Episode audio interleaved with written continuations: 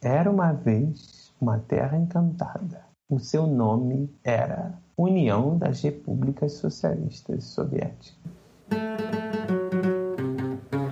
Obscenos são seus amigos, obscenos são seus amigos, obscenos depravados, imundos, escrachados, obscenos são seus amigos.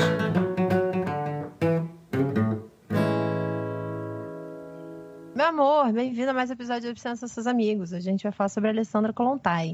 Você quer dar oi para as pessoas? Olá, pessoas! Olá, sua querida! Olá, de novo! Começa aí então, apresenta para nós. Alexandra Kolontai. Alexandra Kolontai, essa pessoa tão incrível e maravilhosa, que foi um nome muito importante no contexto da Revolução Russa e da formação do, de todo um ideário e, e um imaginário assim em volta da, da União Soviética, em questões desse. Sei, né? Acho que a gente pode até falar que é um, um feminismo socialista e até soviético, assim, muito com base em obras dela, em ideias que ela foi desenvolvendo.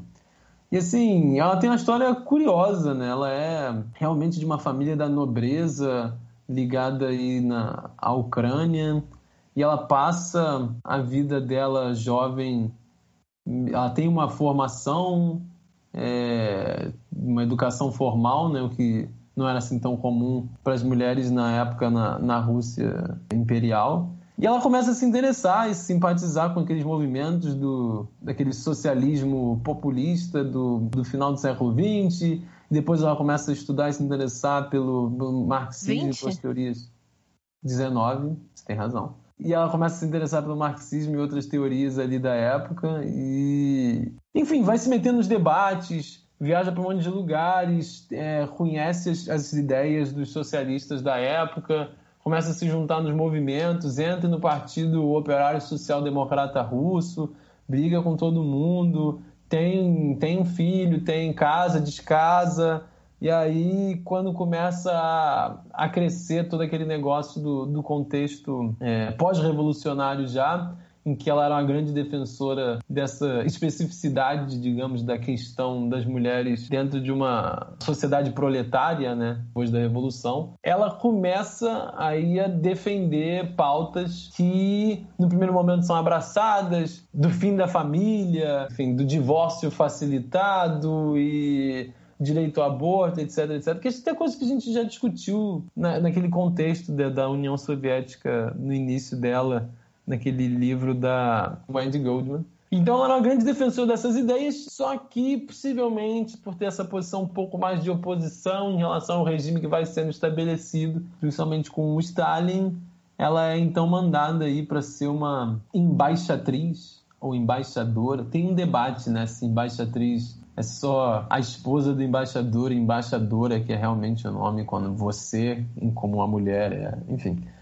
Mas aí ela foi ser isso aí em outros países da Europa e ela passou o resto da vida meio que tendo essa função pela União Soviética até morrer em 1952. Diplomata primeiro, depois embaixadora. Enfim, acho que é isso que eu pensei assim sobre ela. Achei ótimo. Queria fazer alguns adendos. Primeiro deles, porque no livro que eu tenho em mãos tem algumas coisas pessoais e eu acho que vale aí comentar. É, que ela foi muito amiga do Lenine, como está escrito aqui, que é o nome português de Portugal do Lenin. e sua esposa. Ou é aquele cantor? É. Mas em Portugal o Lenin é Lenine. E o Stalin é com E. Ex-Stalin. Staline, eu acho. Não sei. Confiram essa informação. Nada que está sendo dito aqui é conferido. É, acho que tem aí uma fofoca que descobri que ela se casa com o primo, e aí no livro que tem a breve bibliografia diz: contrariando a vontade paterna, casou-se com seu primo, Vladimir Kolontai, de quem teve um filho e se separou ao fim do ano, por causa, segundo ela, de tirania de amor, exercida pelo esposo. E aí, já numa outra capítulo da sua vida amorosa, depois de escrever os textos que a gente vai trazer para o podcast hoje, diz aqui: Um episódio conturbado de sua vida foi o casamento com Dubenco, marinheiro revolucionário de grande prestígio, mas de quem se separou quando ele foi acusado de cumplicidade com alguns oficiais da frota, que haviam entregue parte desta e de Narva aos alemães. Decepcionada, retirou-se por algum tempo de toda atividade política, vendo-se obrigada a sair de seu retiro quando o governo nomeou ministra plenipotenciária da Rússia em Oslo. Não sei o que é isso. É, eu acho que é isso, é quando ela começa a ser a, assumir esses cargos diplomáticos é. em, pela Europa. E ela meio que nunca mais volta, assim, de vez, né? É. Acho que ela daí em diante ela tá sempre em um cargo diplomático. É, eu vi em algum lugar que ela foi também, eu achei isso interessante, né? O, em alguma daquelas primeiras votações na, do, dos sovietes, ela tinha sido. Pô, será que eu tô falando merda? Talvez. Mas que aí os, os grandes nomes, né? O Lenin, o Trotsky e logo depois era o dela em vários desses negócios. Eu achei curioso isso, porque eu nunca tinha ouvido que ela tinha sido assim tão popular mesmo entre o pessoal revolucionário, né? Até porque ela tinha umas pautas bem diferentonas. Que eu não sei o quanto tiveram adesão real, né? Mas enfim. É. Ela é relativamente famosa até hoje, né? Acho que, além dos três, Trotsky, Lenin, Lenin Stalin, ela é a terceira comentada, quarta comentada sempre. Matemática tá falha. E mais um detalhe aí que eu achei interessante também. Você bem disse, né? Ela é filha de família ucraniana. Isso está correto, segundo o livro que eu tenho em mãos. Porém, ela nasceu na Finlândia. Ah, é verdade, Muito né? Doido. Eu sei que a família era misturada, é. Parece que o, o pai era nobre e o pai já casou fora do, das regras da família. Casou com uma finlandesa qualquer. Hum. Isso já foi um escândalo. É uma família escandalosa. E ela casou com o primo, né? Outro escândalo. Contrariando a vontade do pai. Sublinhemos. Vou falar do texto então. Esse texto, que não é um livro, o Patros conseguiu ele, não sei como, ele tem aí pelo meio da internet. E eu encontrei esse em formato de livro, coleção de textos, que finge que é um livro só, chamado A Nova Mulher e a Moral Sexual, que, se não me engano, são dois capítulos, títulos de subtextos. E na verdade é uma coleção de ensaios. Acho que a gente poderia dividir em dois momentos, né? A mulher moderna, o amor e a nova moral, parece que são capítulos que conversam bastante. A relação entre os sexos, que é uma dissertação aí sobre uma sexóloga que aparentemente escreve algo na Alemanha e ela conversa sobre várias questões aí que essa sexóloga levanta. E depois, por último, a Carta à Juventude Operária, que é subdividida em vários capítulos o amor na sociedade socialista, amor como fator social, um pouco de história, o amor, camaradagem e irmãs. Parece que todos ficam aí mais ou menos nessa ideia. Só com Irmãs, aparentemente, ele é um texto publicado à parte. Que ele é uma historinha fofinha. Que eu não sei que diabos tem de relação com o resto das coisas, mas é interessante também. Eu fiquei pensando se o Irmãs está lá para ser uma ilustração das, das ideias retratadas no resto. É, né? Parece. É. No meu caso, tem ainda, acho, não sei o quanto isso é importante, mas tem ainda a nova mulher na literatura, que eu dei uma olhada, é interessante, fala um pouco sobre literatura russa, literatura alemã, fala sobre escritoras. Então, acho que vale aí um texto de referência, caso vocês queiram descobrir quem é que estava escrevendo durante o início do século XX, na Alemanha, na Rússia e outros países, eu tenho certeza, eu não li o capítulo todo. Mas o Patros não teve acesso a esse texto, então ele não entra aqui hoje, porque também já é muita coisa pra gente discutir já. Sobre o conteúdo, não sei se deveria falar qualquer coisa. Acho que essa divisão aí de textos, eles foram todos escritos segundo a introdução do livro, que eu não sei se é verdade. Mais ou menos dos anos de 1915 a 1930, talvez. Então, tem um grande, um grande espaço de tempo que eles podem ter acontecido. E a gente não tem isso muito bem mapeado. Mais ou menos nesses 15 anos aí. É. E eu acho que uma coisa importante da gente falar é que ela usa muitas palavras que hoje em dia têm significados radicalmente diferentes. Porque afinal foram escritas há muito tempo atrás num outro país completamente diferente de qualquer coisa que o nosso beba enquanto cultura. Não qualquer coisa, né? Acho que a gente bebe um pouquinho de cultura russa, mas é muito pouco. Então ela fala aí da moral sexual, por exemplo, termo de moral, acho que não é como a gente entende moral hoje. Os termos ali que ela inventa para amor, que ela fala de vários amores, Tirando camaradagem, que eu acho que ela que inventou, é muito bom. Quando ela fala de amor romântico, por exemplo, não acho que ela esteja entendendo o amor romântico que a gente fala hoje. E essa discussão, né? A mulher de novo tipo também, essa é ótima. a psicologia humana, não acho que ela esteja falando do campo da psicologia consolidado como a gente conhece hoje, até porque nem era consolidado da forma que é hoje. Então, vale esses, esse asterisco aí no início, porque acho que a gente deve acabar usando, né, um pouco desses termos dela. É isso. É isso então. Quer começar? O primeiro capítulo, que não é primeiro só, talvez seja o primeiro ou segundo, não sei. A divisão fui eu que criei na minha cabeça. Mas enfim, fala aí da mulher moderna. E ela vai dizer dessa mulher. Esse termo é ótimo, da mulher celibatária. Porque uhum. eu penso mulher celibatária como uma pessoa que, sei lá, não transa, né? Essa ideia de celibato na minha cabeça. Na explicação da Kolontai, o celibato, ele é, na verdade, a luta pela subsistência contando apenas com as suas próprias forças. Então, a mulher celibatária seria, de certa forma, uma mulher trabalhadora, mas que não tem apoio nem do Estado, nem dos homens ao seu redor. É a mãe solteira, né? A é a mãe solteira da sociedade. É. E aí a mulher moderna já é essa mulher que está entendendo que alguns preceitos ali do capitalismo, não do capitalismo, mas do momento anterior ao capitalismo, para as mulheres não funcionaria dentro de uma lógica operária. Então, ela diz, por exemplo, que antes a mulher ela tinha que ser submissa, é, dócil, doce. E a mulher operária ela não pode se dar esses luxos. A mulher de novo tipo é a mulher operária que entende isso, abre mão dessa antiga moral feminina. Enfim, acho que é isso. Sim. Eu acho interessante essa, essa forma dela de colocar. Que ela quer discutir uma coisa que é essa dimensão moral e psicológica que do jeito que ela usa, e realmente se usava meio assim mesmo nesses termos, né? É meio que intercambiável quase, né? Quando você fala em os aspectos morais e os aspectos psicológicos, isso é uma coisa mais ou menos parecida nesse discurso aí. Tem a ver com, enfim, as crenças e a, a organização da mentalidade, do espírito, sei lá. Mas ela tá meio querendo fazer um discurso sobre isso, mas ela é claramente uma revolucionária marxista preocupada com a questão das mudanças nas relações produtivas. Então ela tá sempre tentando fazer o jogo de como que uma coisa contribui com a outra de alguma forma, né? Eu estava vendo isso outro dia, o pessoal tendo essa discussão, né? Que uma das grandes pautas ficou famosa por causa da Colondai é a questão da abolição da família. E que, pô, foi mal recebido na época, ainda é mal recebido hoje, né? Enfim, que a esquerda quer acabar com a família.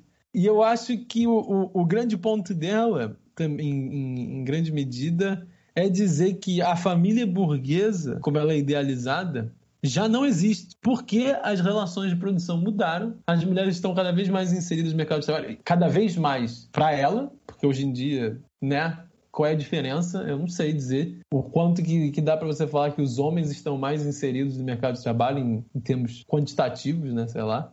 Mas. Ah, não sei, eu acho que acabam estando. Porque, especialmente na burguesia, né? Eu acho que isso é um marco mais da burguesia. Sim, então, mas eu acho que essa é a questão. Mas é, é muito no sentido de que a época que ela escreve, um trabalho formal assalariado não era uma coisa tão comum para as mulheres ainda porque ele, ele ainda estava se tornando uma coisa comum para os homens, quanto mais para as mulheres. Então tinha uma coisa, todo ano, massas enormes de mulheres estavam sendo inseridas nessa nova forma de produção. E isso. Ah, é, sim. É, isso é uma coisa que acarreta uma mudança muito grande. E é o que ela fala que vai criar essa psicologia da mulher moderna uma psicologia de uma mulher que não mais se pauta por sustentar a, a família, né, no, sustentar a família no sentido das atividades domésticas de reprodução do lar etc. E é uma mulher que precisa ganhar o seu dinheiro nesse mundo moderno capitalista. Assim como as ideias dos homens naquele momento já estavam meio que se referindo a esse tipo de homem, que tem que trabalhar para ganhar seu pão, mas cada vez mais essas mulheres também eram essas mulheres. Então, a família burguesa já não fazia sentido, só servia para gerar certo incômodo e sofrimento em relação a, a, coisas inalcançáveis. Então, ela era, na prática, que é a mesma coisa hoje em dia, quando o pessoal quer fazer esse discurso de proteger a família. A verdade é que a maior parte dos lares são sustentados por mães solteiras. E então, que porra de família é essa que se quer proteger? É a mesma coisa, é um, é um pouco o argumento que eu, que eu vejo na, na Hollandai, que é se a família burguesa já não existe, se o que a gente tem é só um discurso que, ao inferiorizar a mulher, coloca ela numa posição em que é ainda mais difícil para ela se sustentar e viver como uma igual nessa sociedade, então é melhor a gente pensar uma outra estrutura familiar. E é o que ela fala, né? Guiado por esse amor camarada, que a gente vai falar mais depois. A família deveria ser a família proletária inteira. É, não é uma discussão dela, né? O Engels, Como... acho que num certo sentido, ela e o Engels até se parece que os dois são conhecidos por virem de famílias burguesas. e por criticarem a família, provavelmente. Uhum. Então, essa discussão não, não, não, necessariamente nasce com ela. Mas eu acho que também fica um pouco mais lá no final do livro, na hora que ela fala da acumulação, né? De capital dentro da família. Sim. Não sei Sim. se a gente poderia deixar isso para depois, mas eu acho que ela fala bastante. E acho que vale uma nota aqui. É... Vale a nota que quando você diz trabalho assalariado formal e sustento da casa, né? É uma outra lógica de pensamento que é se inserir cada vez mais numa lógica capitalista, né? Se a gente for falar de trabalho enquanto atividade de, sei lá, como é que é que Marx diz? A gente se significar através de nossas mãos, produzir coisas, etc, etc. Isso já acontecia, né? Tinha artesãos, as mulheres trabalhavam como lavadeiras, cozinheiros, o que tivesse que fazer, meio que estava fazendo, para garantir, num certo sentido, esse sustento. Mas a própria ideia de sustento, acho que anterior ao sistema capitalista, não fazia muito sentido. Então, entendo o que você está dizendo quando você diz que elas começaram a se inserir no mercado de trabalho. Mas, num certo sentido, É, elas já é trabalhavam, né? trabalho, Uma né? coisa Sim. é, é diferente, uma coisa da outra. Acho que vale a pena ir essa nota para quem, sei lá, não tem acompanhado essa discussão aqui nesse podcast, que ela tenha aparecido. É, pois é. Que o mercado de trabalho é propriamente esse momento em que, desapropriado, o trabalhador tem que vender sua força de trabalho e ele ganha o salário em troca. É. E é uma lógica completamente diferente. Antes, como o Santiago. Eu acho que esse livro me lembrou muito o episódio que eu fiz de Santiago chamado Sexualidade Comunista. Recomendo fortemente que vocês escutem. Episódio muito engraçado. Como sempre, né? Eu sempre me divirto muito com ele. Mas ele fala lá em algum momento que não faz nenhum sentido numa sociedade não capitalista você vendeu a mesa pro seu irmão, por exemplo. Você faz mesas. Hoje em dia seria normal você, fazedor de mesas, virar pro seu irmão e falar: te vendo essa mesa por tanto. Acho que numa sociedade não capitalista isso não faz o menor sentido. Porque, afinal, vocês são irmãos. Então, existem outras coisas aí. A relação entre seres humanos, independente da família ou da amizade, não se dá através do capital. Eu acho que esse é um pouco o ponto que o Santiago estava tentando fazer. Sim. É essa diferença da, da coisa ter um, só o valor de uso, né? Para que, que eu vou usar ela, e da gente pensar nas, em todas as relações, que é uma característica do capitalismo, como mediadas pelas, pelo valor de troca, né? Então, o quanto essa coisa vale para eu trocar por outra coisa. É. É isso, né? Na sociedade, como ela começa a ser estruturada aí, e é isso que cria as dificuldades para essas mulheres nesse contexto. O que elas precisavam para sobreviver não estava mais acessível às mãos delas, né? Como nós somos mulheres proletárias, elas precisam se submeter a um trabalho assalariado para ganhar o dinheiro que vai fazer com que elas comprem comida. Elas não podem mais produzir comida sozinhas. Isso é cria toda uma outra relação de dependência. E como ela estava falando, cria uma outra psicologia, uma nova mulher. É. E ela faz essa diferença que é engraçada, né? Da mulher operária é aquela que tem que ser submetida pros, pelos novos, digamos, moral, sei lá. É dessa coisa, da docilidade, da submissão. A mulher operária não tem espaço para isso. Mas a mulher de novo tipo, que seria essa mulher moderna, é a mulher operária que entendeu isso. São aquelas que criam novos valores morais e sexuais, destroem os velhos princípios da alma das mulheres que não entraram nesse novo caminho operariado. Então, a mulher de novo tipo é a mulher operária que está caminhando ativamente contra a burguesia, segundo Alexandra Kollontai. Engraçada essa mulher de novo tipo. É, eu acho que é, não deixa de ser a mesma discussão sobre a consciência de classe, né? O, o trabalhador consciente da sua exploração com a consciência revolucionária, só que especificamente para a questão feminina, né? Que, enfim, é uma especificidade importante. É. Isso é outro negócio. Que eu acho que chega um ponto no. Pra mim, que é o principal ponto desse capítulo. Que é ela falando do. Porque ela usa o homem, né? A palavra o homem. E às vezes ela usa isso pra falar da humanidade, e às vezes ela usa isso pra de fato falar de homens e não de mulheres. Essa diferenciação de gênero. Que é uma coisa que a Simone de Beauvoir, no certo sentido, é o grande principal, né? O argumento dela ali no segundo sexo. É como quando a gente fala da humanidade, a gente usa o homem e a mulher aparece nesse segundo lugar. Então ela não faz tão parte da humanidade, por isso o segundo sexo. Porque o primeiro é sempre necessariamente aquele que aparece antes, que é, nesse caso, o homem. Faz sentido o que eu falei? Tá explicado? Faz Acho que tá, né? sentido. Mas eu me pergunto se ela usa a palavra homem em russo. Ótima pergunta. Porque eu não leio russo. É, porque essa é uma discussão do Marx, né? Que de vez em quando alguém vira e diz: Não, mas o Marx ele fala homem, ao invés de falar o ser humano. Mas ele não fala homem, porque no, na maior parte desses momentos ele usa a palavra Mensch em alemão. E Mensch é pessoa, só que traduzem como homem. Por quê, cara? Por que que fazem isso? Pois é. Tu sabe a língua, tá ligado? Traduz direito. Mentira. Mas ela, para além disso, que eu acho que é uma questão da Beauvoir ali, que enfim, acaba aparecendo, ela fala muito sobre. Não, não fala muito, né? Acho que não fala tal como a Simone de Beauvoir, até porque elas partem de lugares muito diferentes. Mas ela vai, nesse capítulo, falar um pouco sobre como o privado é tã, tã, tã, público. Só que ela fala de um jeito diferente. Porque o privado não é público simplesmente porque as questões das mulheres refletem as questões dos outros, ou porque são tão importantes quanto, ou porque ser mulher já é uma atividade política, então é público necessariamente as coisas que concernem esse gênero e tal. Não é daí que ela tá saindo. Ela tá saindo da ideia que agora os interesses mais não são aquilo que a mulher faz dentro da casa, ou aquilo que o homem faz dentro da casa, ou fora da casa. Enfim essa divisão de gênero ela já não faz mais tanto sentido a partir do momento que a gente tem uma comunidade, independente do seu gênero, você deveria estar trabalhando para esta comunidade. Então significa que todo mundo, olha só, todo mundo tem que participar das atividades públicas, assim como, né? Portanto, todo mundo tem que participar das atividades privadas. E aí, a partir do momento que todo mundo é responsável pela coletividade, as coisas privadas também se tornam públicas. Mas aí já pulando um pouco a Colontai está falando, falando do que aconteceu de fato, né? Usando ali a Wendy Goldman, que a gente discutiu naquele episódio, sobre as creches públicas, os refeitórios públicos, uhum. os sei lá o que públicos. Então todas essas coisas elas se tornam públicas e o privado é público e ela tá falando isso muito antes da Simone de Beauvoir falar e de novo essa questão que eu sempre trago pra essa porra desse podcast. Tem gente falando as coisas antes do que a gente acha que elas estão falando. Não exatamente da mesma forma. Sei disso. É importante pontuar isso. As ideias não são tão inovadoras quanto elas parecem. Sim. As soviéticas já tinham dito tudo, né? É, exato. Não, porque, né, a gente tem que aqui fazer uma crítica. Colontar e fala bobeira. Você quer comentar mais alguma coisa?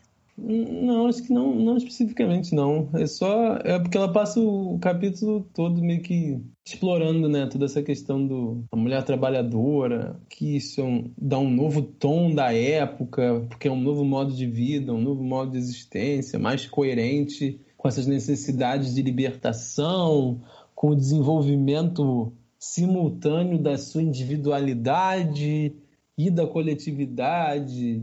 Enfim, né? então ela meio que está fazendo aí um. Que é uma discussão na época, né? Tem a discussão que é do novo homem, essa palavra mesmo, e eu acho que ela fala de propósito o tempo todo na nova mulher, que é para contrapor isso, né? Porque é uma discussão muito grande do. Tinha uma discussão que beirava a ficção científica no, no socialismo da época, que é o que, que vai ser esse novo homem, porque o novo homem não vai ter essas necessidades, né, ditas instintos egoístas e não sei o quê. Então, algumas pessoas até falavam, pô, mas será que a gente precisa mudar assim, organicamente, para a gente ter esse novo homem? Então, tinha uns, tinha uns debates curiosos. Eu acho que ela tá meio que passou esse capítulo falando, é, é, é, estão sempre falando de novo homem, mas assim, a nova mulher, por outro lado. Eu concordo. Sei lá, acho que eu deveria falar isso de uma vez por todas, mas eu vou sair totalmente do livro.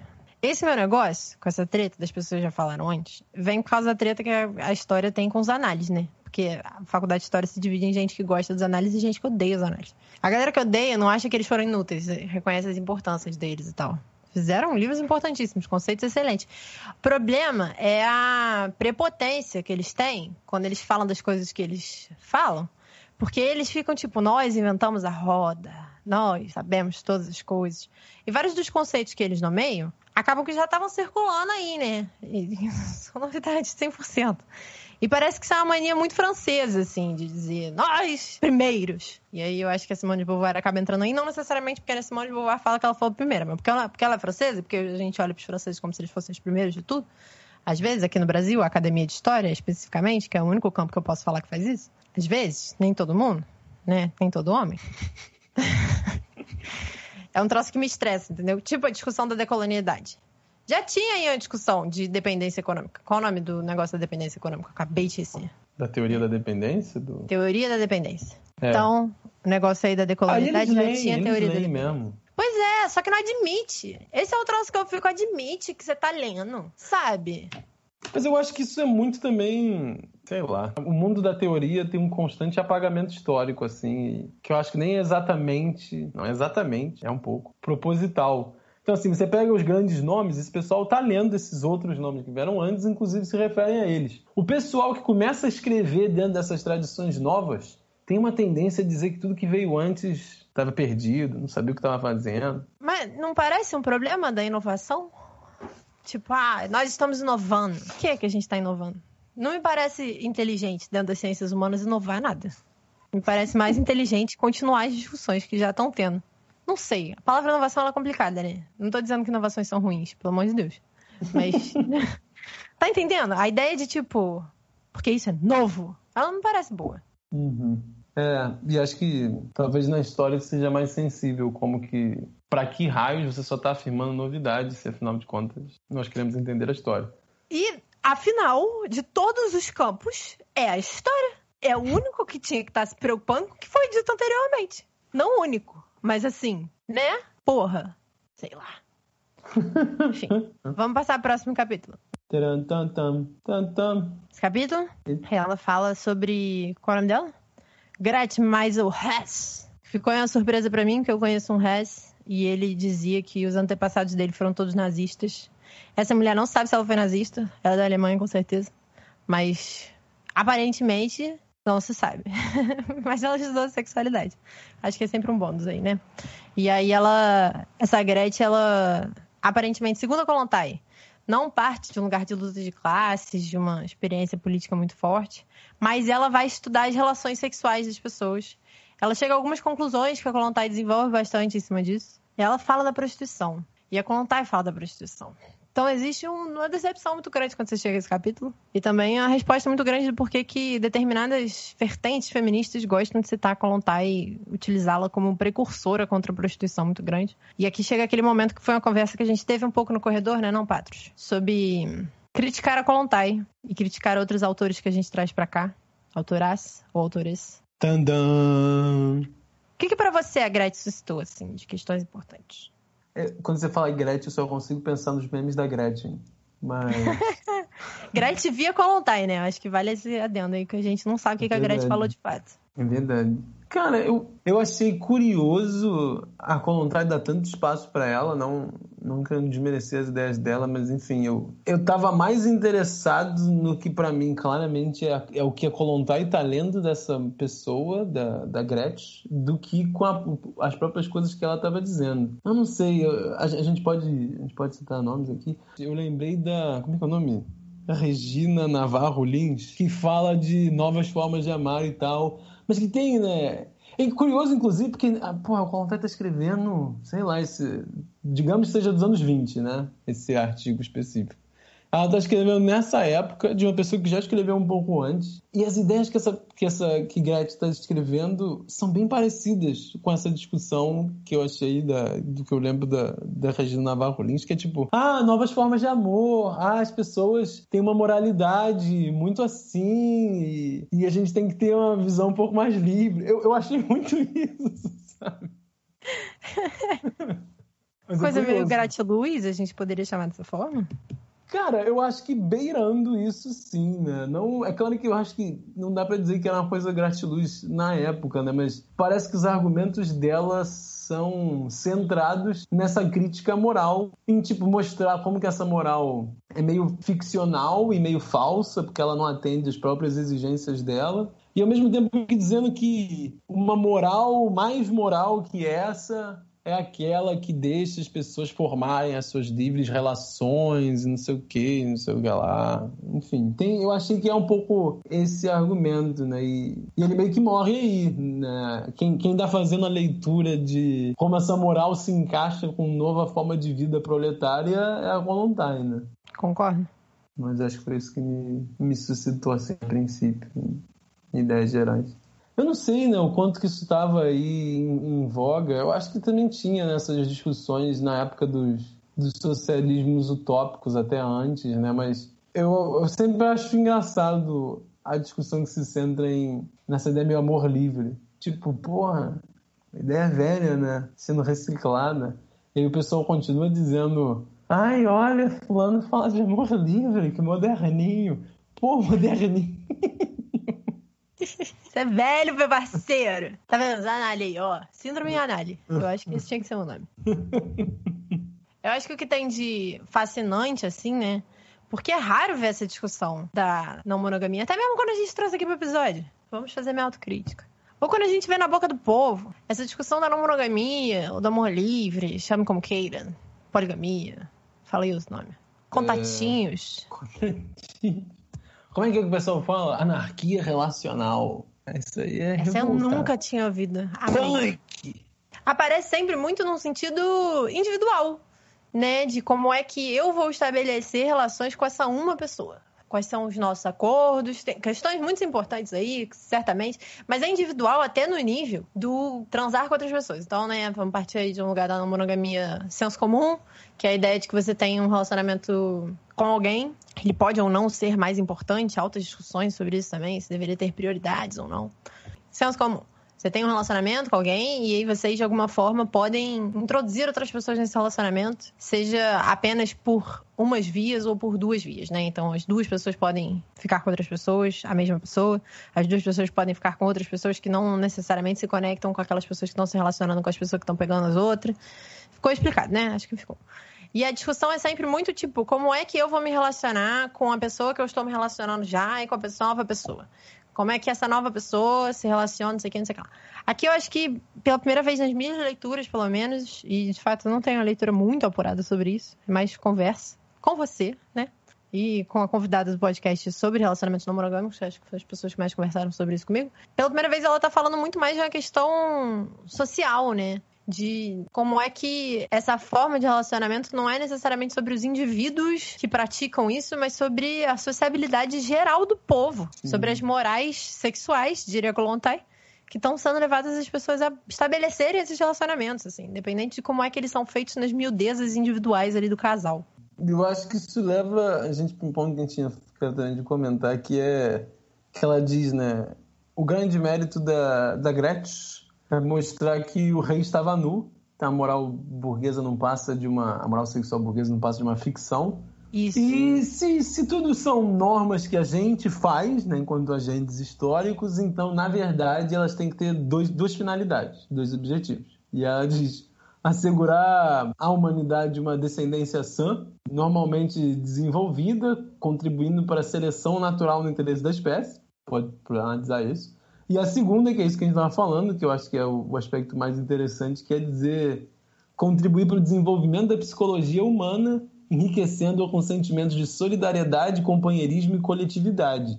Então é meio que nesse sentido de uma moral sexual que permita, numa linguagem até mais de hoje, né, uma novas formas de amar e de desenvolver afetos que estejam em prol né, da coletividade. Então, sei lá, né? É, é meio que no sentido bem básico. Se eu sou capaz de amar mais pessoas, então eu me preocupo mais com essas pessoas, então eu trabalho mais por essa coletividade. É uma coisa bem, bem por aí. É, muito bom. Quero contar a história rápida, sair do livro de novo, que eu faço isso, né?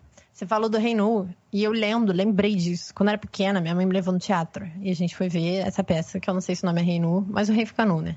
É, uhum. é esse o nome da peça, não é? Não lembro a história. Não lembro se o rei ficava nu de fato. O que eu lembro dessa peça, eu era bem pequena, é, era que no, na subida pra peça tinha escada, aí nessa escada tinha um pote, e nesse pote tinha bolinhas de jornal. E tinha uma placa escrito: pega uma bolinha e guarde. E aí eu fiquei fascinada com aquilo. Falei, caraca, que legal, eu vou poder, sei lá, interagir, tá ligado? Tava animada. E aí a peça inteira aconteceu e eu com aquela bolinha de jornal na mão, não fazendo ideia do pra que aquilo servia, não lembro de nada da história. Eu lembro que num determinado momento a pessoa que era o rei, né, o ator, ele aparece cobrindo suas partes. E uma criança começa a gritar: o rei está nu, o rei está nu. E as pessoas começaram a jogar bolinhas de papel, de jornal. E aí, no que ela falou isso, eu lembrei de como isso foi um exemplo muito grande da é. envergonhamento sexual. Vamos fazer a tradução aqui. É. Então, isso foi uma parte importante da minha vida. E me lembrou também o Nelson Rodrigues, que é um personagem que. Não personagem, um escritor. É um personagem. Que tem que entrar aqui nesse podcast, porque a gente já comentou antes do Nelson Rodrigues, que ele fala muito dessa moral sexual burguesa, né? Ele foi conhecido aí um pouco por bater um pouco nessa, essa aliança que é tão sensível, sem muitos fundamentos profundos e prestes a acabar a qualquer momento agora. É um pouco o que a Colontai tá falando. Uhum. Mas acho que, enfim, a gente fez nossos pontos sobre esse negócio do amor, de como se relacionar com outras pessoas. Você quer falar da questão da reprodução? É, pois é. Eu, enfim, ela até vai depois falar nas críticas que ela tem nesse amor reprodução. É, é curioso, né? Porque ela faz uma defesa de como que Às vezes, um jovem saudável só quer transar. E ela realmente fala como se fosse de boa. E aí, na crítica dela, moral burguesa, ela diz: não, mas a gente não deveria achar que porque você só quer transar, você tem que se apossar de uma outra pessoa, do corpo e da mente dela, e querer se vincular, isso só vai gerar sofrimento, blá blá blá. Mas por outro lado, ela diz: mas se você se exagerar e se perder num, num hedonismo de prazeres, inclusive cair nessa coisa terrível que é a prostituição, então você vai estar entrando em uma, uma degeneração moral, como ela fala. A poligamia, ela fala, a poligamia é muito problemática, porque pode causar doenças nesse momento. Muito engraçado. E aí ela tá preocupada, né? Ela fala até, tipo, cadê? É, o propósito da, da Maisel Reis harmonizar a moral sexual e o objetivo da higiene da espécie, o que merece grande atenção, principalmente aos partidários da concepção materialista da história. É curioso ela falar isso. Né? Uhum. Enfim, mas aparentemente tem toda uma discussão né, de como existia, sim, uma eugenia socialista que era muito diferente, né, em, em certos sentidos, da, da eugenia nazista, porque ela partia meio desse princípio de que os valores morais corretos, quando aprendidos, eles iriam né, se, se, disseminar e eles iriam criar um, um, ser perfeito, uma nova espécie. Mas então você tinha uma ideia que era a moral correta que iria fazer isso e que a moral correta nunca ia acontecer no capitalismo, porque o capitalismo é essa zona de desejos impulsionados por quem pode pagar mais e jamais haveria uma moral e o bem-estar da espécie nesse sentido. Não era Mas... genético, né? Pois é, eles têm uma, têm uma discussão de. Até uma briga né, do, com a genética por parte do, de determinados cientistas, ideólogos socialistas, que diziam que essa é da herança, inclusive, né? que você passa de pai para filho e já está determinado e vai ficar assim. Isso era muito problemático e que na sociedade socialista entendia que o, o ambiente moldava essas pessoas e então você tinha que interferir nesse ambiente e nessas regras e todos iriam se direcionar a esse ideal da espécie. Mas é, é curioso que você vê que o discurso aparece de qualquer jeito, né? Um discurso que de outras formas continua sendo um tanto problemático, né? Eu diria. Desenvolve, desenvolve. Por que problemático? Por que problemático? É, eu acho que a gente tem que também ter um pouco em mente, né? Eu não sei, que a ideia de que a melhora da, da espécie, a melhora da humanidade por si só é algo problemático, eu acho que também é algo que a gente tem que tomar cuidado, porque, não sei, a forma de, de crítica das ciências humanas, de modo geral, é um pouco, às vezes, paranoide, né? No... Olha só! Usaram esse termo aqui! Hum, isso não é bom. é... e fica um negócio que, tipo, não, tá, não é bom, não é bom por quê? Então eu acho que. O que, que é problemático, né? Eu acho que é problemático essa. quando ela tá querendo defender um discurso. Porque eu não acho que é um problema que exista uma moral nós temos um problema. As pessoas têm suas regras morais, elas vivem de acordo com regras morais. Eu não acho que é um problema que você queira melhorar a humanidade. Porra, um problema é que você queira piorar a humanidade, né? Que Mas aí ser... tá a discussão também. Que tem gente que acha que tá melhorando, piorando. Vide Sim. povo que a gente sabe. Não, total. Então eu acho que a discussão tem que ser meio que nos termos, né? Que inclusive aplicando para esse, digamos, para esse povo de, da política de hoje, é, não é a questão de ah, a gente quer uma boa educação e a gente quer um, um Brasil melhor e a gente quer. Tudo isso é vazio, tudo isso não diz nada. Então, assim, pô, querer o bem da espécie, isso não é ruim. Se a pessoa disse eu quero o bem da espécie, a pessoa não está falando algo problemático por isso. Mas é, é a necessidade de a gente questionar. O que é o bem da espécie? Pô, mas em que sentido está falando isso? Porque aí ela fala que a prostituição necessariamente é uma degradação moral, mas tipo, necessariamente, por quê? É uma degradação moral a condição de trabalho em que as pessoas têm que vender o seu corpo, por mais que elas não queiram fazer isso, para conseguir comer, porque senão elas morrem de fome. Isso é degradante. Deixar as pessoas morrendo de fome é degradante. O capitalismo é degradante. Inclusive, né, nesse modelo eugenista socialista, né, tem um pouco essa ideia de que o, o capitalismo é que é degradante. Então, se a gente acabar com ele, a gente já vai estar criando uma humanidade melhor. E apesar de que o discurso e as palavras que eles usam soam estranho, e talvez a gente pudesse ficar problematizando o que eles quiseram dizer, mas assim, eu concordo. O capitalismo é degradante. e acabando com ele, a humanidade fica melhor. É, não sei. Não sei se quero entrar nessa treta. Vou voltar para a prostituição.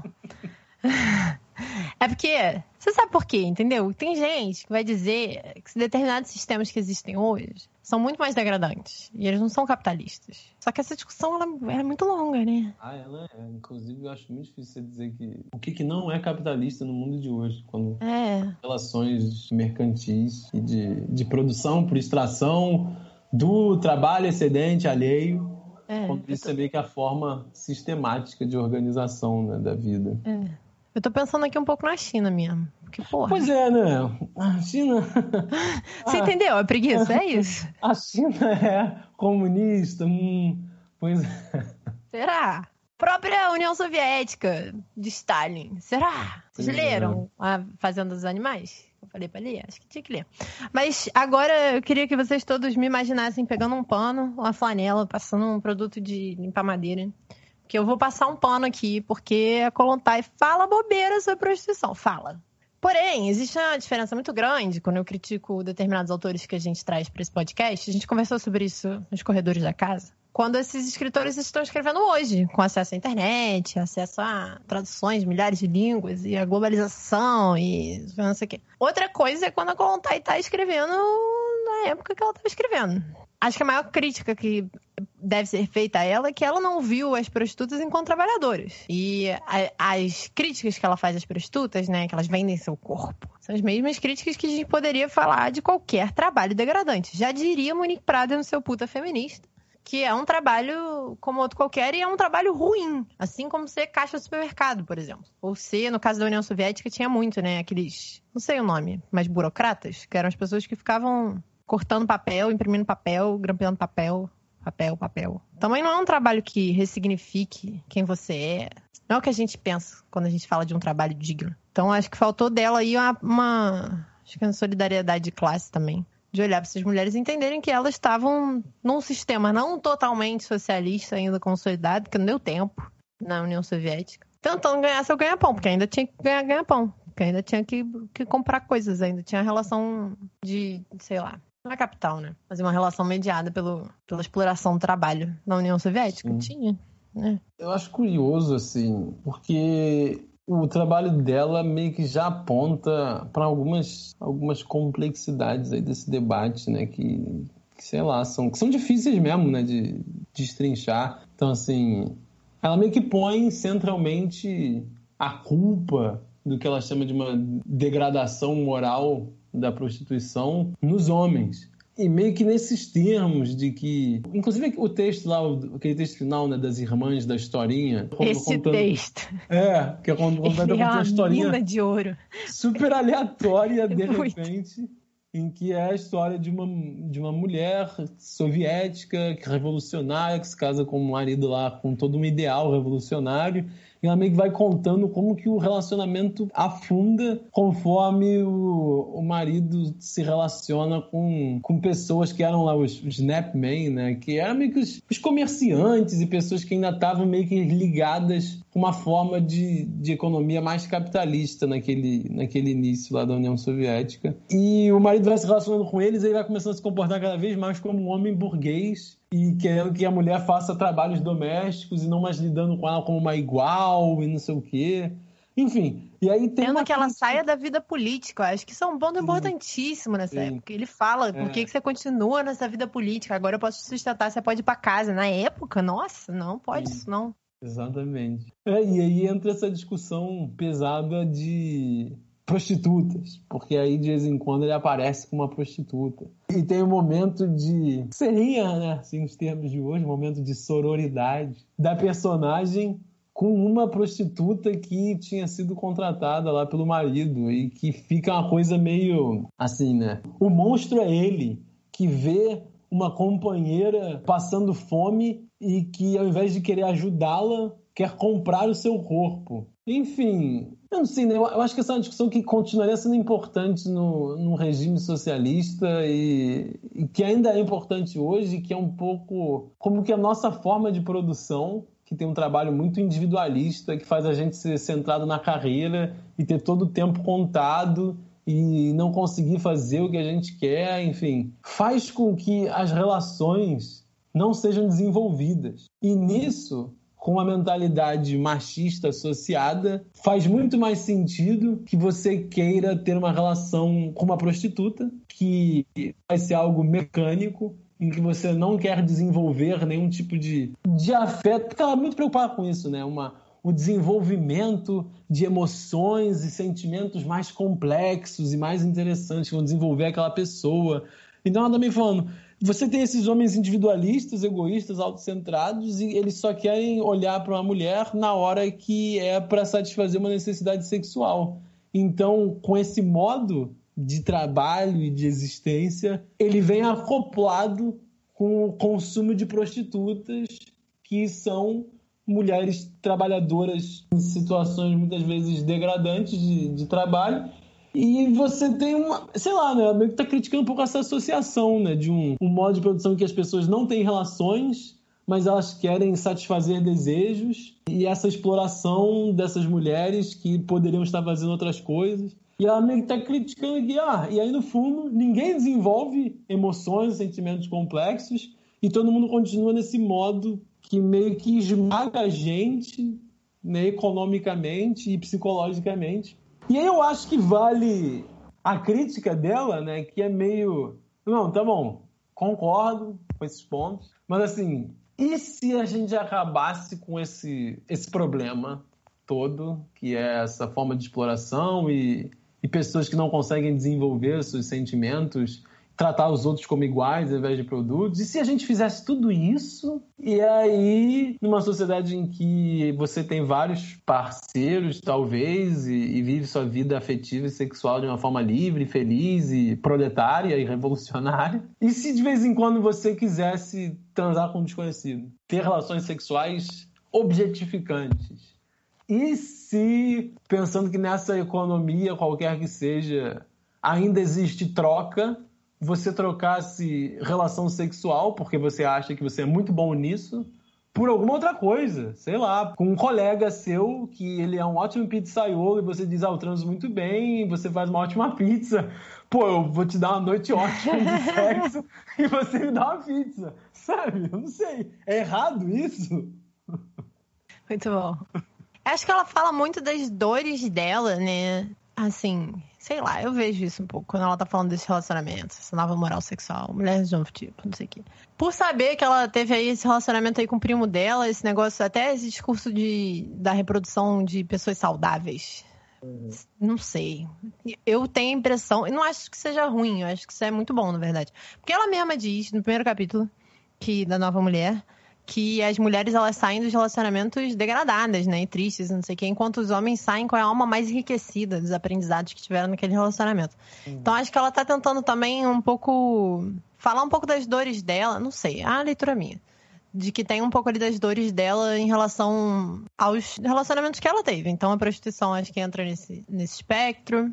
Acho que esse negócio dos homens terem que necessariamente consumir sexo, acho que. Eu tô estando no branco aqui, eu não tive como falar com a Colontai sobre isso. Eu adoraria perguntar pra ela, mas assim, é o que me suscita, sabe? De que ela tá falando um pouco das questões que ela viveu, que ela teve em relação à prostituição, acho que isso aparece muito, assim, que ela tem uma relação ruim com esse negócio de sexo.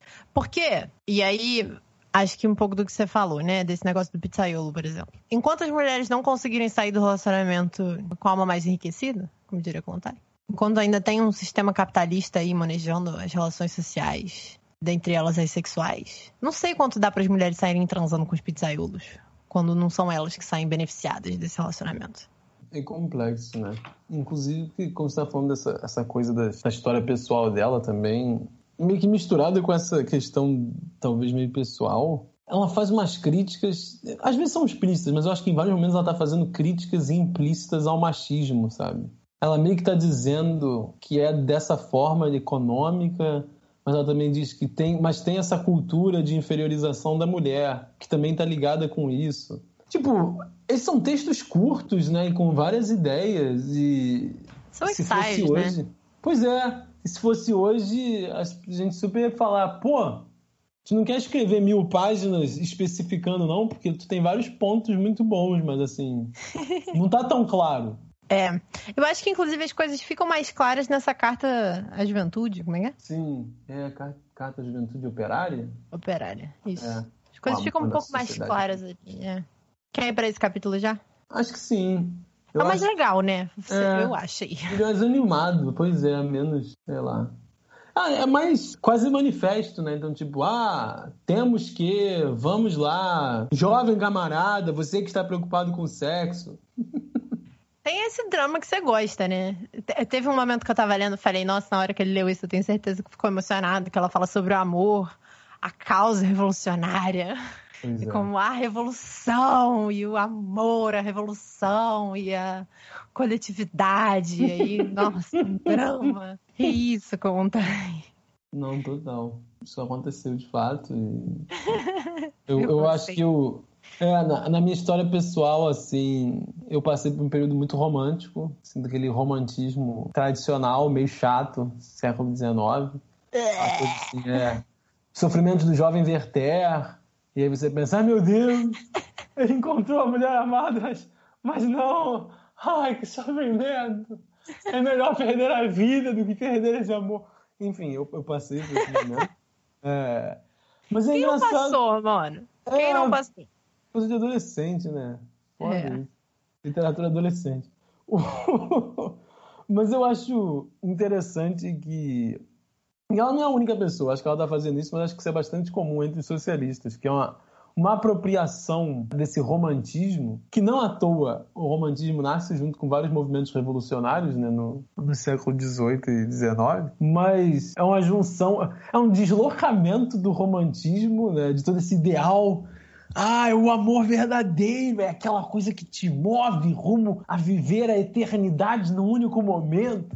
Então tem esse negócio deslocado para causa revolucionária, para coletividade e tal. E eu achei que ela faz essa ligação muito bem com essa ideia do amor camarada, né? Porque ele é um amor que é para uma pessoa que você realmente conhece intimamente, você quer conhecer e você ama profundamente porque aquela pessoa, sei lá, ela, pô, a subjetividade dela já se misturou com a sua, você acha que ela, ela é incrível com todos os seus defeitos, né? Porque ela é um ser único e etc, etc, enfim. Aí tu pega esse amor, porque você é um camarada dessa pessoa, tipo, você gosta dela intimamente, e também porque vocês dois juntos, como camaradas, se dedicam fortemente à causa social de transformar e de mudar a realidade e vocês se amam ainda mais porque vocês compartilham essa dedicação a um projeto comum, a essa mudança social, enfim. Achei, achei isso bonito. Faz esse deslocamento, esse jogo. É. Os românticos de plantão. Lembra a Dona Rosa Luxemburgo, né? O último Amigos Pervertidos aí, esse negócio do. Eu não, eu não lembro mais como é que era, mas eu lembro que tinha um passarinho. tinha um drama. Voar, a liberdade. Não, tudo não, é. Só aí a gente vai realizar a nossa verdadeira humanidade, né? É. Tem essas coisas. Um aprendizado que minha vida amorosa me deu é que, para mim, pelo menos, não dá para se relacionar com gente que tem opiniões políticas divergentes, muito divergentes da minha. Divergente você sempre tem, né? Mas muito divergente, para mim, é, é, difícil, é difícil. Mas isso sou eu, né? Ah, mas eu acho que é isso, né? Assim, eu acho que isso é até um ponto, né? Talvez seja polêmico, talvez. Mas eu não sei, né, para quem viveu brigas familiares né, nos últimos anos, é, por causa de divergências políticas, eu acho que para pessoas que dizem que ah, vocês brigam demais, pessoas que dizem vocês brigam demais por isso, vocês se estressam demais com isso, é porque elas têm as questões políticas e sociais num lugar muito merda na vida delas. E assim, sinceramente, né? Que é isso, Juventude? Como assim? Não, eu falo assim, uma pessoa que vira para você e diz: "Não acredito que você vai desfazer uma amizade, que você vai brigar com seu tio, com seu primo, com seu trisavô, porque ele ela é, discordam de você politicamente. Uma pessoa que acha uma coisa dessas só pode achar isso porque, para ela, as questões políticas e coletivas não são muito importantes. Porque eu tô falando, ah, você tem que brigar mesmo. Não, acho que não, é mais complicado do que isso. Mas a pessoa tá dizendo para você que aquilo que você acha que é uma coisa importante para a sociedade, que isso te afeta não só pessoalmente, né, mas assim, sei lá, eu, tem, tem um efeito meio visceral, né? Que, sei lá, hoje em dia, né, alguém vira para você e diz: Não, porque eu acho que homossexuais, negros e comunistas tinham que ser exterminados. E assim, é para eu levar isso de leve? Você me dizer que a, a nossa relação pessoal é mais importante porque a gente foi criado junto do que essa distinção política, porra, é só porque você acha que política não serve para nada. Mas eu acho que você já tá errado, porque você acha que política não serve para nada. Não, e às vezes, às vezes nem, nem isso, né? Às vezes acha que política é assim importante, às vezes serve para muita coisa, só que o que você quer meio que já tá ganhando. Então você não precisa lutar pra, por isso nem na sua vida política, porque já é o que tá ganhando, já é o que tá vigente, já é nananã, nem na sua vida pessoal, porque isso não te afeta. Para mim, pelo menos, explicar esses conflitos vai muito num lugar de tipo, mas é, é sobre quem eu sou. A partir do momento que você diz que determinadas pessoas não deveriam existir, você está dizendo também que eu não deveria existir. E aí, como é que você quer que eu me relacione pessoalmente com alguém que acredita que a minha não existência é melhor do que a minha existência? São um troço. É, é de uma loucura muito louca. Tipo. é, afeta minha subjetividade de uma forma muito pessoal. Então, é, é pessoal e política, né? Como você está dizendo. Mas é pessoal também. Então, não é. A, a, coisa não se desconecta, né? A gente lutou muito aí para dizer que o pessoal era político, mas acho que também é importante dizer que político também é pessoal, porra. Caralho, eu não acredito nas é. coisas que eu acredito simplesmente porque é mais legal. Não é assim que funciona você se posicionar politicamente. Tem motivos. motivos extremamente viscerais de quem forma a minha pessoa. Como diria Colontar, a minha moral, a minha psicologia humana, sei lá. Não, eu, eu acho que é aí que essa ideia dela do, do amor camarada, do desenvolvimento da solidariedade, que nos tempos que fazem sucesso hoje em dia a gente pode falar em empatia, é, etc. Né? Essas várias coisas ela está dizendo que são importantes para formar uma psicologia moral, né? uma psicologia de indivíduos preocupados com a coletividade. E eu acho que pessoas que, que acham que essas duas coisas, a dimensão pessoal e a política, são muito separadas, ah, porque você está misturando isso, nada a ver. São pessoas que precisam passar pelo, pelo curso Kolontai de existência. Porque, assim, não são tão separados assim. Sabe? É só porque você é um cidadão que não quer contribuir, sabe? Mas assim, a culpa não é minha. Inclusive, porra, você pode estar tá pesando na sociedade. Não quer dizer que todo mundo tinha que trabalhar pelo bem social de todos, e, enfim, é, várias dimensões aí. Mas, porra, a pessoa dizer que isso não é importante, porra, é porque você está centrado na sua famíliazinha, na sua vidinha, você está cagando para todo mundo. Mas, assim, isso não é legal, sabe? O, é. o bem da humanidade só vai vir com amor camarada. Acho que isso leva a gente a comentar essa questão aí que a Colontai traz sobre a família, né? Que ela, ela, porra, muito bem explicado. Vai tomar no cu. Se vocês tiverem que ler alguma parte desse, desse livro, acho que tem que ler esse capítulo, qual é o nome? Um pouco de história. Uhum. Esquece o nome. E aí ela vai falando sobre como é que o amor se forma historicamente. Várias mancadas acadêmicas, as viajada, mas ela chega a uma conclusão muito boa, muito bem explicada. Eu acho que para quem tem dificuldade um pouco de se conectar com essa discussão da família, do porquê que a gente tem uma crítica aí ao conceito de família. É, Patro já falou aqui um pouco sobre essa questão da mulher solteira, né? O que porra é família. Mas mais do que isso, a família burguesa da forma que a gente conhece hoje, desses matrimônios indissolúveis, como diria Kolontai, e rápidos, que eles têm que ser feitos cedo, eles vêm muito num lugar de acumulação de capital. Então, você tem que acumular o seu capital, você tem que se juntar com alguém que acumule também. Vocês têm que acumular e vocês têm que criar essa família perpetuada por laços de sangue para que esse capital circule apenas dentre aqueles que compartilham o seu sangue. Mas, a partir do momento que ela fala de amizade, acho que traz aí uma questão muito grande, especialmente para pessoas que têm conflitos familiares, que é a amizade, ela ela talvez seja. Acho que tem a ver um pouco com, com o negócio do amor camarada, né?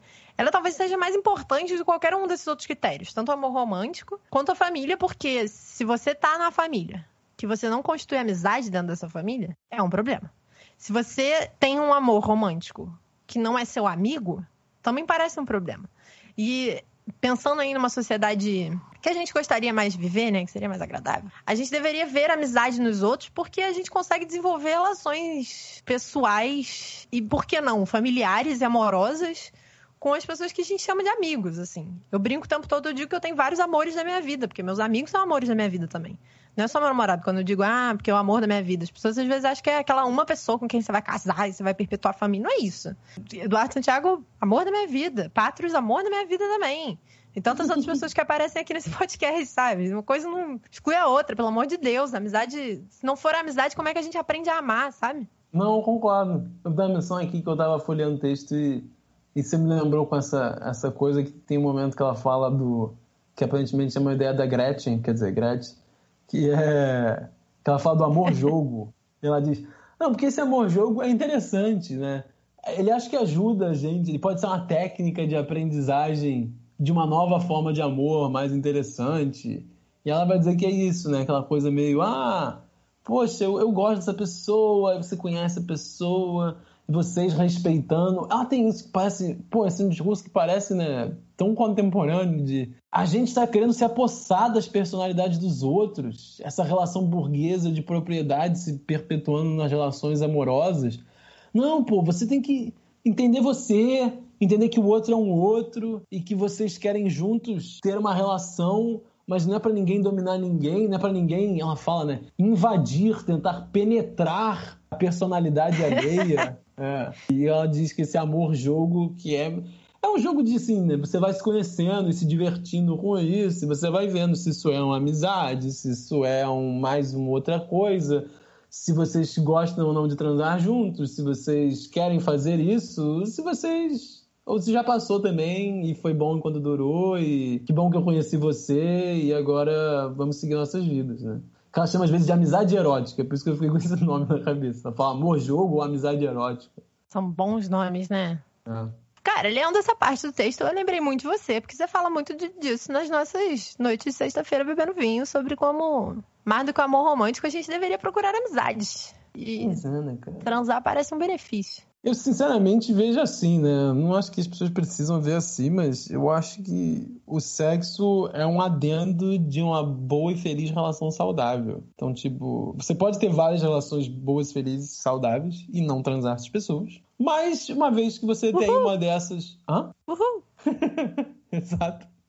Mas uma vez que você tem uma relação dessas com alguém e vocês pensam, ah, poxa, que, que toque gostoso. Ah, que beijo gostoso. Vocês transam, vocês veem, nossa, isso é bom também. E aí vocês podem ter uma relação boa, feliz e saudável e transar também, né? Eu não sei. Eu acho que as pessoas tendem a. E ela vai falar disso nessa capítulo que você estava comentando do, do histórico, e que é uma construção muito burguesa mesmo. Essa associação do sexo com o amor romântico mais profundo e mais, enfim, mais desenvolvido, digamos assim, nesse sentido de ter muitas dimensões do quanto que você gosta dessa pessoa como a pessoa em si, mas enfim. Eu não sei se é tão vinculado assim com o sexo, né? Eu acho que isso é uma vinculação realmente histórica e, e arbitrária. Não acho nem que, que parece que é a melhor forma da gente entender essa relação, porque fica essa coisa esquisita, assim. Pô, o desejo sexual é um negócio tão é um pouco banal, né? No sentido assim, a gente sente e às vezes a gente quer ter relações. Ou não. Gente... Assexuais é, têm que ser representados nesse podcast também. Tem toda a razão, tem toda a razão. Às vezes a gente não sente. Exato. Não, mas isso é um ótimo ponto também. Às vezes a gente não sente, então não tem nada de errado com isso. Isso não quer dizer que eu não amo as pessoas, sabe? Isso não é porque eu, eu não tô transando com alguém que eu, eu não amo essa pessoa mais.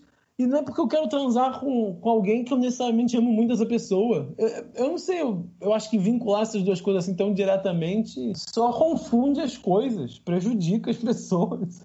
É uma. Segundo Kolontai, é um resquício aí dessa questão aí da família burguesa de, de, ter que. Ela fala isso em algum momento, né? Você tem que casar rápido e, esse matrimônio tem que ser feito cedo para que você não tenha crianças fora do casamento e sua herança tenha que ser compartilhada. Sim, pois é. Ela avalia também, né, sobre as uniões livres que ela chama e fala de como que tem alguns problemas e tal.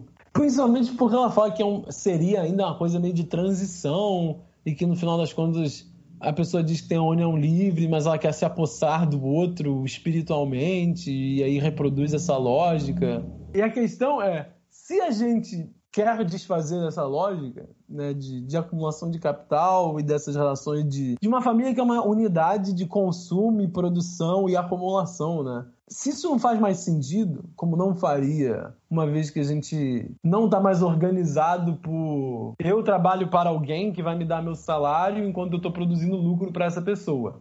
Se a gente acaba com isso, a gente está trabalhando porque existem causas importantes que a gente precisa, enfim, se dedicar e, até atender necessidades. Então, tipo, eu trabalho para produzir comida, para produzir roupa, para produzir, sei lá, é, vibrador e, e, jogo de videogame, né, coisas assim, e sorvete, né, coisas sem as quais as pessoas não podem sobreviver. Mas assim, se a gente tem esse objetivo, produzir as coisas que a gente quer usar, então para que essa unidade, sabe? Porque se eu tiver mais pessoas me relacionando com, a gente pode produzir juntos, para fins comuns. Eu acho também isso um pouco que entra essa dimensão do, do amor camarada que ela fala, que também é dedicado à comunidade, né? Porque, tipo, eu acho que é um fruto bem dessa nossa organização social, que a gente separa tanto, público e privado. Então tem o público sendo o meu trabalho para alguém que não sou eu, para algum interesse outro, e aí o privado é uma esfera isolada na qual eu meio que tento me proteger e criar o meu próprio recurso para eu não ficar muito dependente disso, enfim. Mas, porra, se a gente tá numa, numa outra forma de vida em que a gente não tá sendo explorado por alguém, então, assim, você passa o dia fazendo as coisas que, que são importantes e você se relaciona com as pessoas que você está se encontrando aí, né? Eu não sei, essa coisa de trabalhar junto com as pessoas. Você ama pessoas do seu trabalho, porque você trabalha também porque você acha que isso é uma coisa interessante para sua vida pode ter relações com essas pessoas diversas. E esse é um ponto também que ela frisa, que assim, ela dá alguns modelos né, dessa nova psicologia, dessas novas formas de amar, algumas ideias, que ela diz, inclusive, que seriam boas para orientar pessoas na luta para o fim da, dessa ordem vigente. Mas, como ela frisa em vários momentos, o que vem depois, porra, nem o céu é o limite, sabe? O que vem depois pode ser qualquer coisa, né? Uma sociedade organizada não pela acumulação de, de capital, mas pela acumulação de relações, de sentimentos, de interesses e de capacidades para esse ser humano omnilateralmente formado, para usar a expressão lá que os educadores marxistas gostam. Em todas as direções você tem algo a desenvolver. Enfim, a gente está querendo acumular essas outras coisas, caraca, pô, o céu é o limite, vamos embora, vamos criar aqui um negócio novo, vai ser irado. Eu acho que isso que você tá falando, né? Tipo, eu entendo que você diz a partir do momento que a gente tá vivendo nessa sociedade que a Colontai tava, né? Recém-revolucionada, não sei. Mas a gente pode fazer isso no nosso dia a dia também. Com limites, sem dúvida. Você precisa da acumulação familiar, por exemplo. Você precisa trabalhar, acumular o seu. Poder pagar suas contas. Porque talvez teus amigos não paguem pra você. É, existem esses limites. Mas isso não significa que agora você já não possa treinar um pouco isso, sabe? De estabelecer amizades, continuar essas amizades. As pessoas às vezes tratam relacionamento, sei lá, final de semana. Os dois trabalham. Aí final de semana é o dia que vocês têm para ficar um com o outro, então necessariamente vocês têm que ficar um com o outro. Pelo amor de Deus, você tem que cuidar dos outros relacionamentos que você tem também, até amigáveis mesmo. E aí, se você tiver uma relação de amigo com pessoas da sua família, isso conta também. As grandes amizades que eu tenho foram perpetuadas em cima da gente, de vez em quando, combinar de se ver e trazer isso com alguma regularidade. Levar essa regularidade um pouco a sério. É importante manter contato de uma forma meio, mesmo que forçada, né? Essa coisa do que vai vir naturalmente. Não necessariamente vai vir, não. Talvez você tenha que se esforçar. Tá? Inclusive, um dos grandes amizades que eu tenho, várias vezes a gente se via toda semana, daqui a pouco a gente se via todo mês, daqui a pouco a gente se via de vez em nunca. Mas a gente se forçava pelo menos manter contato de outras formas. E às vezes nenhum dos dois está tão imbuído ali naquela amizade de continuar fomentando aquela amizade, mas, mas fomenta de qualquer jeito, mesmo que pouquinho. Ela, né, uma plantinha ali que você fica regando, daqui a pouco você tira os frutos dela, sei lá. Não, total. E eu acho que até um ponto que a gente tocou na, na, outra semana na discussão lá da, da Rosa, que não era da, da Rosa, mas da, da, do Nevskaya comentando ela, que falava que pô, um ponto que as feministas trouxeram de interessante para essa discussão dos socialistas, uma crítica relevante, é que às vezes se prometia demais para o pós-revolução, né? E tem coisas que você total pode mudar agora. Apesar disso, como você falou, né? Tem os seus limites, mas dá, né? Dá. É. Dá pra não ser machista? Dá. Dá. é. E tem é um negócio que eu, a gente comenta no episódio com Santiago, né, de sexualidade comunista. Talvez a gente não saiba como é que essa nova moral sexual vai ser depois que foi estabelecida a revolução. Mas isso não significa que a gente não possa começar a trabalhar nela agora, né? Acho que é uma das coisas que a gente tem hoje em dia é que tudo é revolucionário. Então, tem a revolução sexual, tem a invenção da pílula, tem não, não, tudo é novo, tudo é. Ah, só que, tipo, talvez a gente não se importar tanto, as coisas não sejam tão gritantes. Eu acho que isso é um primeiro passo, sabe? As pessoas falam muito, ah, porque estamos aqui quebrando tabus de sexualidade, né? Meus colegas aí de trabalho falam muito da importância de quebrar tabus. Sei lá, são tabus de fato? A gente está quebrando eles? Não sei. Porque a maior parte do, que as pessoas dizem que são tabus são os tabus que estão sendo quebrados há 100 anos, né? Então, sei lá que será que são tabus? Não sei, não sei mais. Acho que é muito mais tabu falar de relações não monogâmicas, por exemplo, do que falar de mulheres transarem com quem elas quiserem, quando elas quiserem, desde que elas mantenham relações monogâmicas com essas pessoas. Né? Parece um pouco mais uhum. incômodo para nossa moral sexual vigente. Queria ler uma citação aí da, da Kolontai, que diz... Logo, as heroínas contemporâneas têm que lutar contra um inimigo que apresenta duas frentes: o mundo exterior e as suas próprias tendências, herdadas de suas mães e avós. Como disse Hedwig Dawn, os novos pensamentos já nasceram em nós, mas os antigos ainda não morreram. A reeducação da psicologia da mulher, necessária às novas condições da sua vida econômica e social, não podem ser realizadas sem luta. Cada passo dado nesse sentido provoca conflitos que eram completamente desconhecidos das heroínas antigas. São esses conflitos que inundam a alma da mulher os que pouco a pouco chamam a atenção dos escritores e acabam por converter-se em mancenial de inspiração artística. A mulher transforma-se gradualmente. Acho que tem um pouco disso, assim, né? Essas coisas todas que a gente está trazendo não, não, quer dizer que uma vez que você faça, tudo vai mudar, isso vai trazer novos conflitos, você vai ter que repensar sobre esses novos conflitos, sobre essas novas formas de estabelecer amizades, ou amores, ou famílias, ou enfim. A gente vai ter que repensar isso de novo. Nada que, aqui não tem respostas, né? Tem muito mais uhum. perguntas e coisas para a gente começar a mudar do que como é que vai ficar depois. Tá a questão. Sim.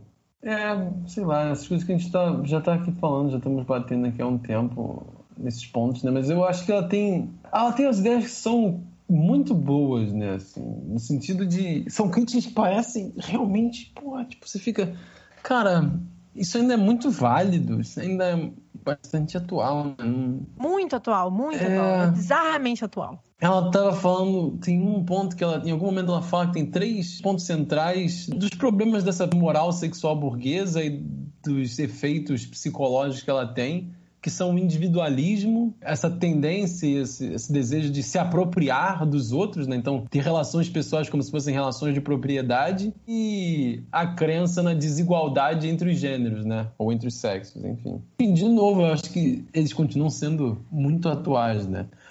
A questão do machismo a gente tem batido muito explicitamente né, nos últimos anos, com todo o crescimento dos movimentos feministas e tal. Mas o individualismo é uma crítica muito velha e que eu acho que continua válida. Inclusive, eu achei muito bom o jeito como ela põe no, é na carta mesmo, né, Juventude Operária, que ela põe essa questão de. que eu também comentei na parada de falar da prostituição, mas que a gente tem uma forma de vida no qual a gente trabalha demais e a gente começa a ficar com preguiça das nossas relações pessoais, o que é tipo uma coisa horrível, né? A gente quer ter relações afetivas, né? Hiper simplificadas, porque a gente está cansado e a gente quer focar na nossa carreira. Mas assim, que coisa doida, né, cara? Claramente as relações são importantes para a gente, tipo, para o nosso bem-estar mesmo, em vários sentidos. Mas a gente está obcecado com, com o acúmulo de, não necessariamente nem de capital, né, mas do, sei lá, do, digamos, dos capitais que vêm associados, né? Então, um capital social de você estar tá se elevando em, em determinada carreira, com também o capital monetário, claro.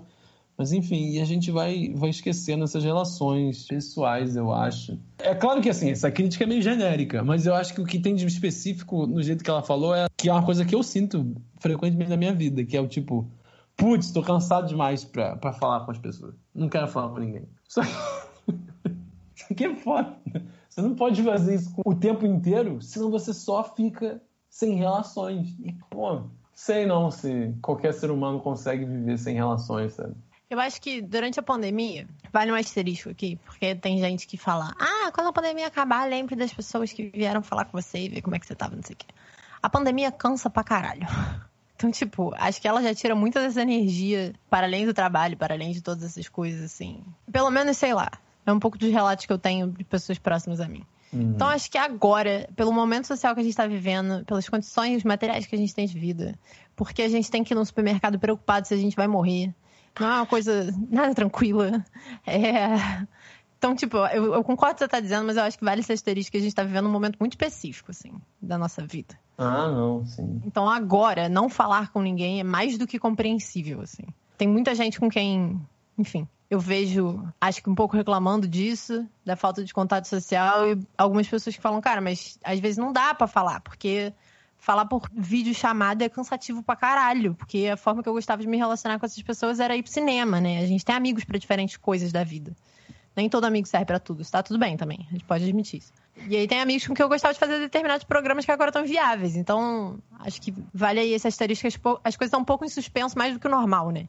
Só que eu acho que o que você está falando é não é levando em consideração esse momento específico, mas é levando a vida toda das pessoas, né? Esses muitos adultos que a gente vê que acabam que só tem mesmo, às vezes, um marido, uma mulher, a mãe, um pai, se não morreram, e as crianças. Dois amigos do trabalho, talvez, no máximo. Sim. A vida capitalista leva a gente a chegar nesse lugar e achar normal adultos que Sim. não tem muito mais do que isso.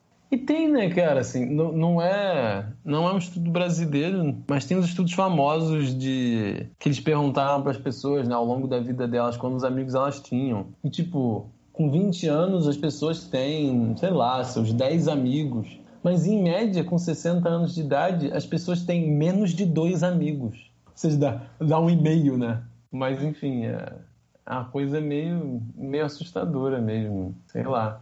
Não, e na mais... velhice, né? Parece que é o melhor momento para ter amigos, assim. É, isso é muito louco, né? Tipo, claramente, eu, eu acho que isso realmente tem que ser uma coisa mais falada mesmo, porque tem uma questão de saúde pública aí, real, muito séria. Porque as pessoas já mostraram claramente, solidão é uma coisa mortal. Você ser uma pessoa solitária na velhice, pô, isso causa muito sofrimento de, de várias formas, te deixa doente, te deixa largado, te deixa mal. É, tem vários estudos que falam da depressão na velhice por causa disso. Sim. E, tipo, fizeram um estudo que ficou famoso. Não sei, acho que ele foi concluído há pouco tempo, né? Mas eles pegaram pessoas e acompanharam elas durante a vida inteira e estavam procurando quais eram os fatores que faziam as pessoas serem mais longevas, né? Viver mais tempo. E, tipo, as pessoas que viviam muito, assim, mais de 80 anos, o que eles acharam de comum entre todas elas é que elas mantinham relações sociais saudáveis e frequentes. Então, tipo, é um fator de proteção à saúde, sabe? É, nesse sentido, acho que os adultos, né, assim, os pais dos amigos e os meus, acho que já não são bons exemplos, mas os avós, os meus avós. A minha avó, ela gostava de fazer festa de bingo e buraco. Se pá, faz até hoje, tá ligado? E sei lá, ela, ela incluía muito essa vida social dela, né? E isso é engraçado também. As minhas duas avós. Os meus dois avós, não, já foram pessoas mais solitárias. Mas as minhas duas avós tinham muita sociabilidade. Então, minha outra avó, ela ia pra aula de Muay Thai, pra aula de costura, pra aula de cozinha, pra aula de não sei o quê. Ela adorava fazer essas aulas e conhecer as amigas dela, o clube do livro e tudo, assim. Então, as duas foram pessoas que mantiveram relações sociais ao longo da, da, da velhice. Acho que durante a velhice até se aprofundaram. Tiveram mais tempo para isso, né? Enquanto os, avô, os avós, homens, avós, avós, não sei, você fala português. Os homens, eles já ficaram mais isolados, assim, ao longo da velhice. Sim, é. Que também é, é um fator comum e, e algo sério também a se falar sobre o próprio machismo estrutural, né? Como que ele põe os homens nessa posição, sei lá, né? Meio sentimentalmente retardados, não sabem se relacionar. não sabem relacionar, não sabem expressar, não sabem manter relações. Isso, como a gente vê, tipo, isso, isso é ruim para a saúde dessas pessoas, sabe?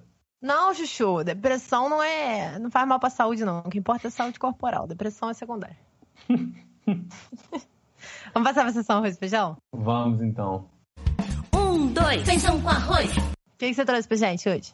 Eu trouxe, né, aquilo que eu tinha comentado com você, que agora em meios de março tá tendo e deve só acabar, sei lá, pelo que eu entendi, tá sendo, não tá sendo todo dia isso, então não sei. Mas vai, vai, vai acontecendo aqui durante março, que é o mês da para pensar a questão da, das mulheres pela Boitempo, então tá tendo o curso do pensamento feminista negro e uma série de debates sobre o feminismo para os 99%.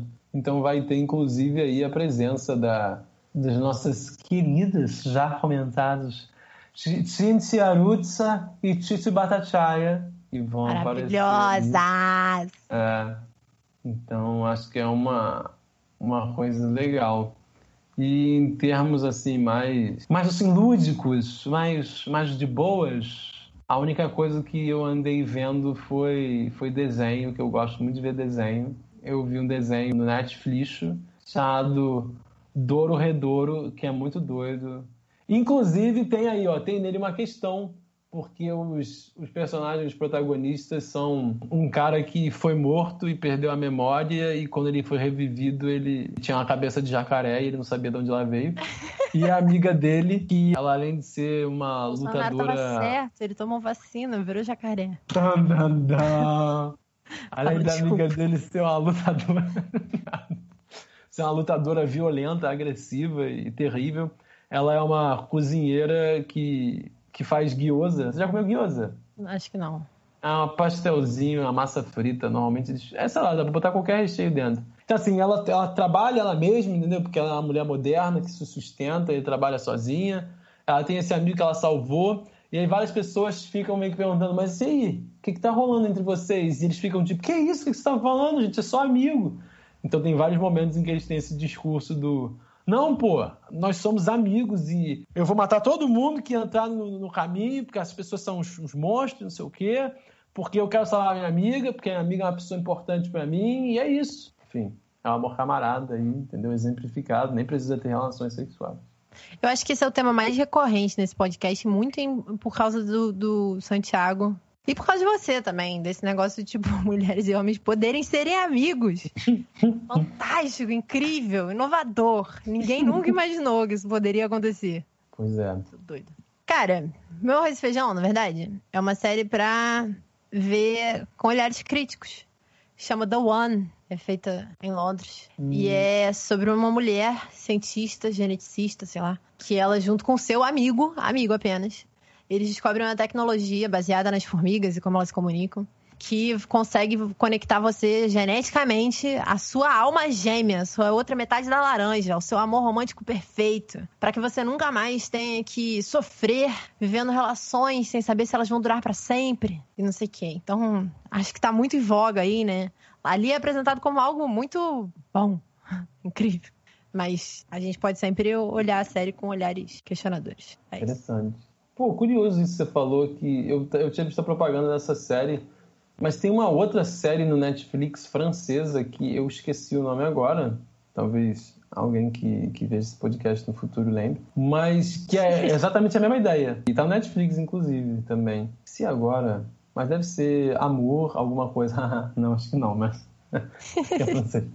Mas é a mesma ideia. E eles basicamente ficam nesse jogo de. Mas será que é bom assim? Essa coisa do, do amor perfeito, aquele que você vai ficar grudado e não sei o quê? Será que isso não pode causar mais problemas do que. Enfim, então eles ficam vendo esse jogo aí. Ah, mas nessa série tem, tem uma um crítica, então. Tem, assim, eu achei a série. Eu não gostei muito da série, não. Achei a série meio forçada. Ah, eu também não série, gostei muito de The One. É, Mas essa série meio que mostra, começando com uma coisa muito promissora e todo mundo achando o máximo e, e vai meio que dando errado de várias formas, sabe? Ah, mas olha só, mais legal. Ou seja, duas séries não muito boas, mas fica aí a critério de vocês. Uma boa, aparentemente, foi a que você falou. Qual o nome? A que eu falei agora, a francesa, que eu não sei o nome? Não. A outra, ah, a outra é pra quem gosta, quem gosta de anime, entendeu? E anime violento e, e doido, muito doido, muito psicodélico. É, Douro Redouro é muito bom. É isso. Muito bom.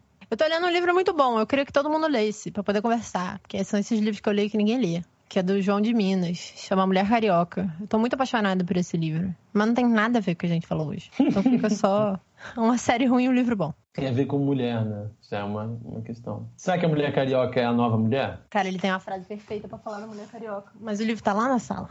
Tá longe de mim. Então fica pro, pro post do, do podcast. Isso, boa ideia. Vai no Instagram, veja qual é a situação. É isso, Chu. Muito obrigada por ter vindo. Vamos dar um spoiler de quem é que a gente vai discutir semana que vem, porque a gente já sabe. É o coletivo Rio com Barri e o texto da? Glória Anzaldúa, que é o Glória. Fronteiras. Como é que é? Ah, sei lá. É, é, porque tem nome em espanhol e em inglês, porque tem essa coisa da cultura ticana. Esses textos todos estarão disponíveis no nosso Drive, que você tem acesso participando do Apoia-se de Obsessão com seus amigos. Para mais informações, entrar em contato via Instagram. instagram.com.br Obsessão com seus amigos. Acho que é isso. Acabou meu sabá. Tá é bom. isso, gente. Obrigada, Chuchu. Dá tchau. Tchau! É hora de dar tchau. Tchau. Tarantantan. Tarantan. Alguns agradecimentos. Queria começar agradecendo a você que ouviu esse episódio até o fim, você que é ouvinte assíduo de Obsceno São Seus Amigos, que divulga, que fala, ou você que é ouvinte de primeira viagem. Muito obrigada por ter chegado até aqui, por participar. Aqueles que estão no Instagram, participando das enquetes, das perguntas, das loucuras, meu muito obrigada. Obrigada também para aqueles que podem, querem e estão lá apoiando financeiramente Obsceno São Seus Amigos no Apoia-se. Por causa de vocês, esse podcast está se tornando cada vez um pouco menos zumbi. E quem sabe um dia a gente não consegue financiamento suficiente para todos os episódios terem transcrições. É um sonho que a gente tem por aqui e eu agradeço demais vocês a ajudarem esse sonho a chegar um pouco mais perto da realidade. Um agradecimento para aqueles que conseguem me ajudar nas pesquisas, roteirizações e demais questões que esse podcast tem por trás na pré-produção né, do episódio. Meu muito obrigada. Obrigada também àqueles convidados assíduos, em especial da série Soundcast e Amigos Pervertidos. O Patros merece um extra agradecimento, porque ele inadvertidamente produz muitas onomatopeias que a gente acaba usando em quase todos os episódios. Então, muito obrigada, Patros. Por último, meu agradecimento super especial ao maravilhoso Francisco Maciel Pires, que é o criador das vinhetas maravilhosas desse podcast e também editor de muitos dos episódios. Você pode encontrar o contato dele na descrição desse episódio ou no Instagram, arroba um de música. E eu acho que tá bom, né?